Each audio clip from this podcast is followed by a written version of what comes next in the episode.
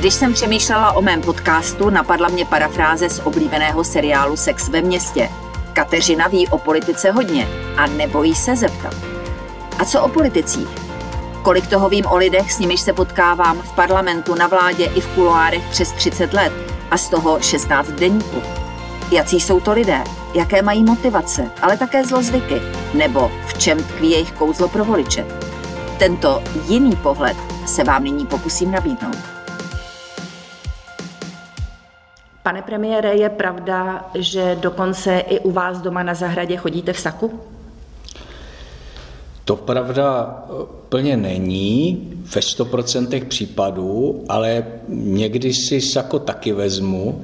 Já totiž eh, samozřejmě ne společenské, ale nějaké jako přiměřené. Ale já mám sako rád, já sako nosím od, od mládí, pro mě je to příjemné, do kapes saka se hodně vejde a tak mě, mě sako nevadí a, a mám to rád. Ale samozřejmě, prosím vás, já jsem normální člověk. I když no na to se právě chci zeptat. Udělal jste někdy v životě, pamatujete si na to nějakou pošetilost? Určitě s, vámi teď ne, neřeknu, protože si takhle rychle na to nespomenu, ale e, nepochybně ano. Já jsem člověk, e, který má rád sport, jsem poměrně vášnivý, mám prostě spoustu vlastností, které by možná i někoho překvapily, protože já zastávám názor, že člověk eh, nemá druhé příliš svými pocity obtěžovat, má se ovládat a má dávat najevo spíš tu racionální stránku své osobnosti a to dělá. Poprvé jsem Petra Fialu potkala asi před 12 roky.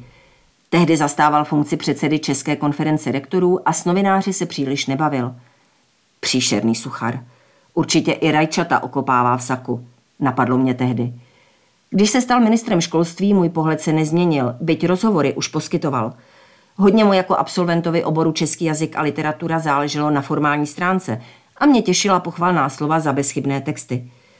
Tou dobou a hlavně po Fialově vstupu do politiky mi vrtala hlavou jediná věc.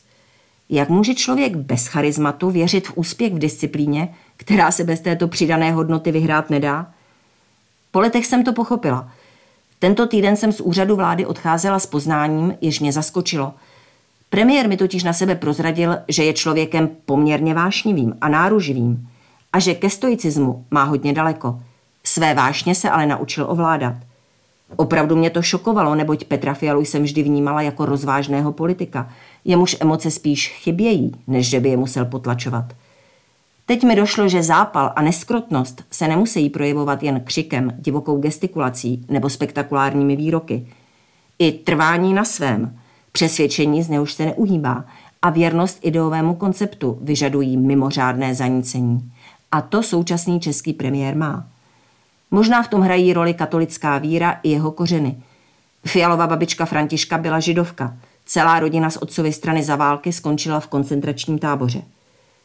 Před svým prvním zvolením šéfem občanských demokratů v lednu 2014 v rozhovoru pro deník Fiala hovořil o poškozené značce ODS, kterou chce napravit. A také mi řekl, voliči, kteří uvěřili hnutí Andreje Babiše a tomu, že jde o středopravé uskupení, se velmi brzy přesvědčí, že ano se snadno shodne na programu se sociální demokracií, kterou nadšeně podporují odbory. Dojdou k závěru, že pravicová politika se dělá jinde – jeho slova se do puntíku splnila loni na podzim, když jako lídr trojkoalice spolu vyhrál sněmovní volby. Petr Fiala je vůbec dobrý prognostik.